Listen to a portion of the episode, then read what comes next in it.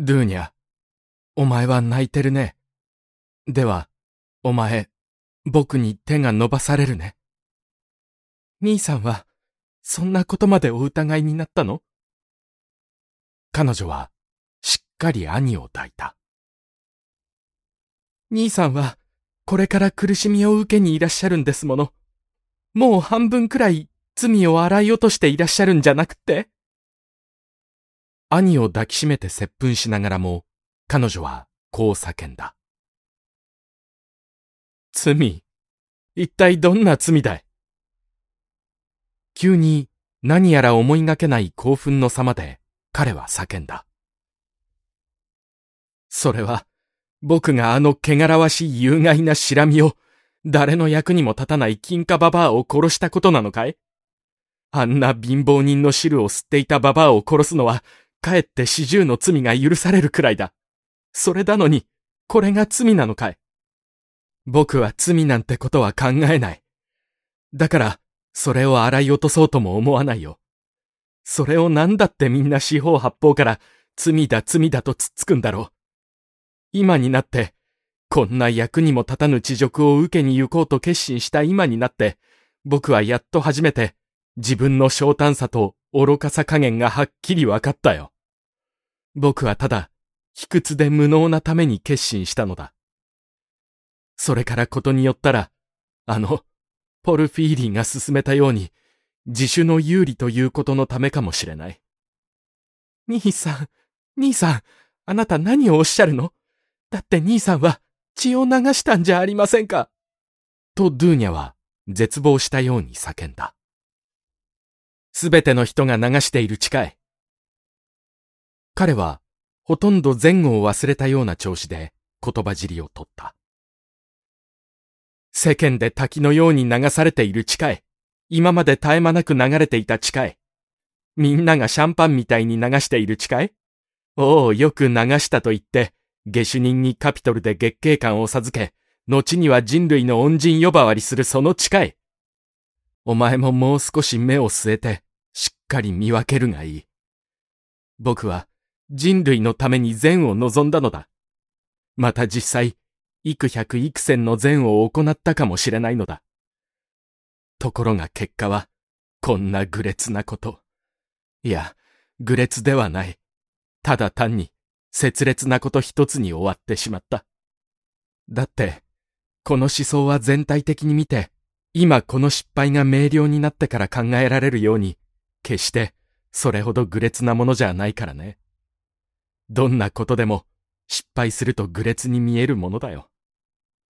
この愚劣な行為で、僕は自分を独立不起な立場に置いて、生活の第一歩を踏み出し、資金を得ようと思ったのだ。そうすれば、それから先は何もかも、比較上計るべからざる利益によって、埋め合わせがつくと考えたのだ。ところが僕は、僕は、第一歩さえ持ちこたえることができなかった。それはつまり、僕が卑劣感だからだ。問題はすべてこの点にあるんだ。が、とにかく、僕は、お前たちの味方は取りゃしないよ。もしあれが成功してたら、僕は名誉の冠を受けていたに違いないんだが、今はもう罠に引っかかってしまった。だって、それは見当違いよ。まるっきり見当違いよ。兄さん、それは一体、何をおっしゃるの？ははは、それじゃ形式が違うと言うんだね。神秘的に気持ちのいい形式じゃないと言うんだね。だが僕は、まるっきり合点がいかないよ。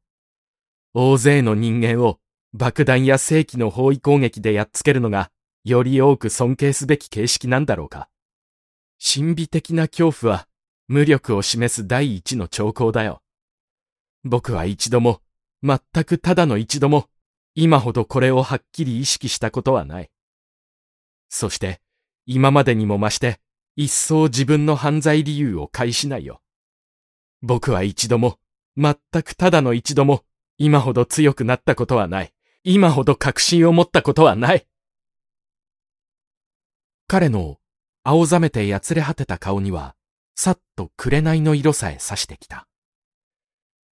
しかし、この最後の叫びを発しながらも、彼はふとドゥーニャの視線にぶっつかった。そして、この眼差しの中に、兄を思う深い深い苦悩を認め、思わずハッと我に返った。彼は何と言っても、この二人の哀れな女たちを不幸なものにしたのだと感じた。何と言っても、やはり自分が原因なのだ。ドゥーニャ、かわいいドゥーニャ。もし僕に罪があったら、どうか許しておくれ。もっとも、もし罪があるとしたら、許すことなんかできないけれど。じゃあさようなら。もう議論はよそう。出かける時だ。もう時が過ぎてるくらいだ。僕の後からついてこないでおくれ。後生だから。僕はまだ寄るところがあるんだから。お前はこれからすぐ帰って、お母さんのそばについてておくれ。これはお前に折り入って頼む。これは僕がお前に頼む一番最後の一番大きなお願いだ。お母さんのそばを一刻も離れないようにしておくれ。僕はお母さんを不安の中に取り残してきたんだ。それはお母さんにとても耐えきれそうもないほどの不安なのだ。お母さんは死んでしまわなければ気が狂うに決まってる。そばについててあげておくれ。ラズミヒンが力になってくれるから。あの男には僕から話しておいた。僕のために泣くのはよしておくれ。僕はたとえ人殺しでも、生涯男らしい潔白な人間でいるように努力するから。ことによったらいつか僕の名を聞くことがあるかもしれないが、僕はお前の面汚しになるようなことはしない。まあ見ていてくれ。今にそれを証明してみせるから。が、今は、当分さよならだ。兄の言った最後の数語と約束を聞いたとき、またもやドゥーニャの目に現れた一種異様な表情を見て取って、彼は急いでこう言葉を結んだ。なんだってお前はそんなに泣くの。泣かないでおくれ。泣かないで。まだ、これきり別れてしまうわけでもないんだから。ああ、そうだ。ちょっと待っておくれ。僕は忘れていた。彼はテーブルに近寄り、埃まみれになった一冊の厚い書物を取り上げてパタリと開くと、象牙に水彩で描いた小さな肖像をページの間から抜き出した。それは、例の熱病で死んだ下宿の女将の娘で、元彼の言い名付けだった女。あの、尼寺へ行きたがっていた風変わりな娘の肖像だった。彼はちょっとの間、その表情に富んだ病的な顔を見つめていたが、やがてそれに接吻してドゥーネチカに渡した。実はね、僕はこの女を相手に、たびたびあのことを話し合ったんだよ。ただ、この女一人だけと、と彼は感慨深そうに言った。僕はこの女の胸へ、後になって、ああも醜い実現を見たことをいろいろと伝えたものだ。だが、心配しなくってもいいよ。と彼は、ドゥーニャの方へ振り向いた。この女も、お前と同じように同意はしなかったよ。だから僕も、あの女が今いないのを喜んでいる。大切なことは、大切なことは、すべてがこれから新しく始まって、まず二つに屈折するということだ。急にまたしても自分の幽門の方へ帰っていきながら、彼はこう叫んだ。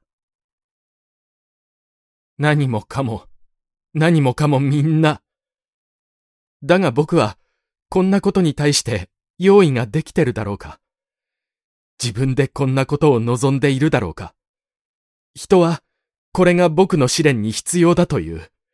しかし、何のために、何のためにこの無意味な試練が必要なんだ。そんなものが一体何になるんだ。僕がにじゅうねんの流刑を務め上げて、老いぼれのよぼよぼになってから、苦痛に虐げられてふぬけのようになってから、やっとそれを自覚した方が、今意識してるよりもいいのだろうか。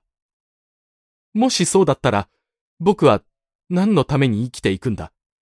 どうして今更そんな生き方に同意できよう。ああ、僕は今日の夜明けにネバの川淵に立っていたとき、俺は卑劣感だなと悟ったよ。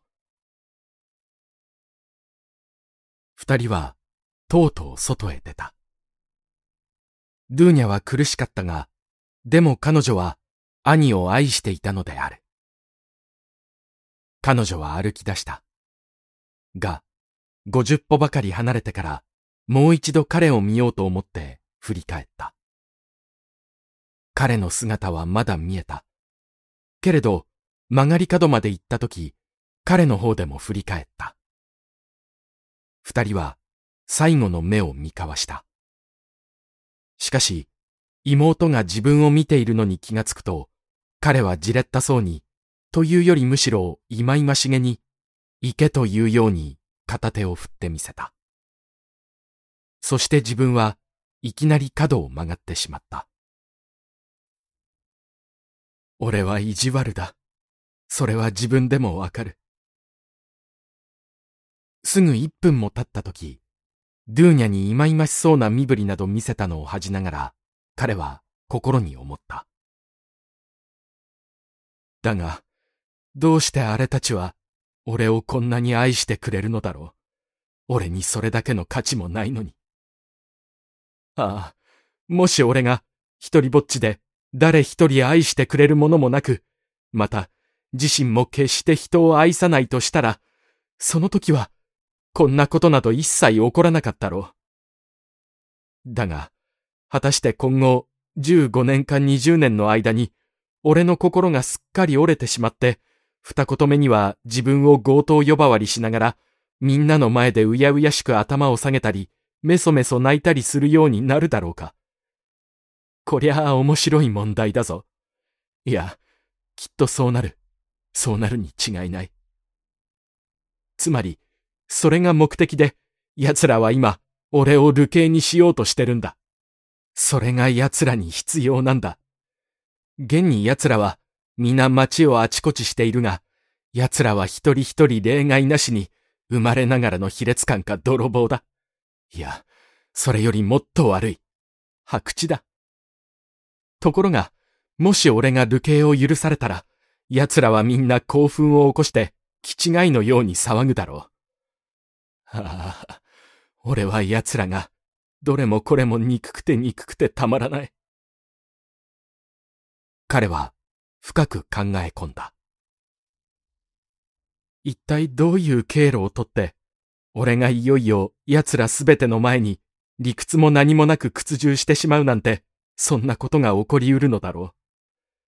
確信を持って屈従するなんてことが。だがしかし、どうして絶対にないと言えるか。もちろん、そうなるに決まってる。何しろ、にじゅうねんかんの絶え間ない圧迫が、徹底的に俺をぶちのめしてしまわないはずがない。雨だれだって、石に穴を開けるじゃないか。それならなぜ、一体なぜ、こんなにしてまで生きていかなくちゃならんのだろう。それがすっかり本にでも書かれているように、必ずちゃんとそうなって、それ以外になりようがないと承知しながら、なぜ今、その方へ進んでいるのだろう。彼は、昨日の晩から、おそらくもうひゃっぺんくらいも、この問いを自ら発していたのだが、それでもやはり、まだ足を止めなかった。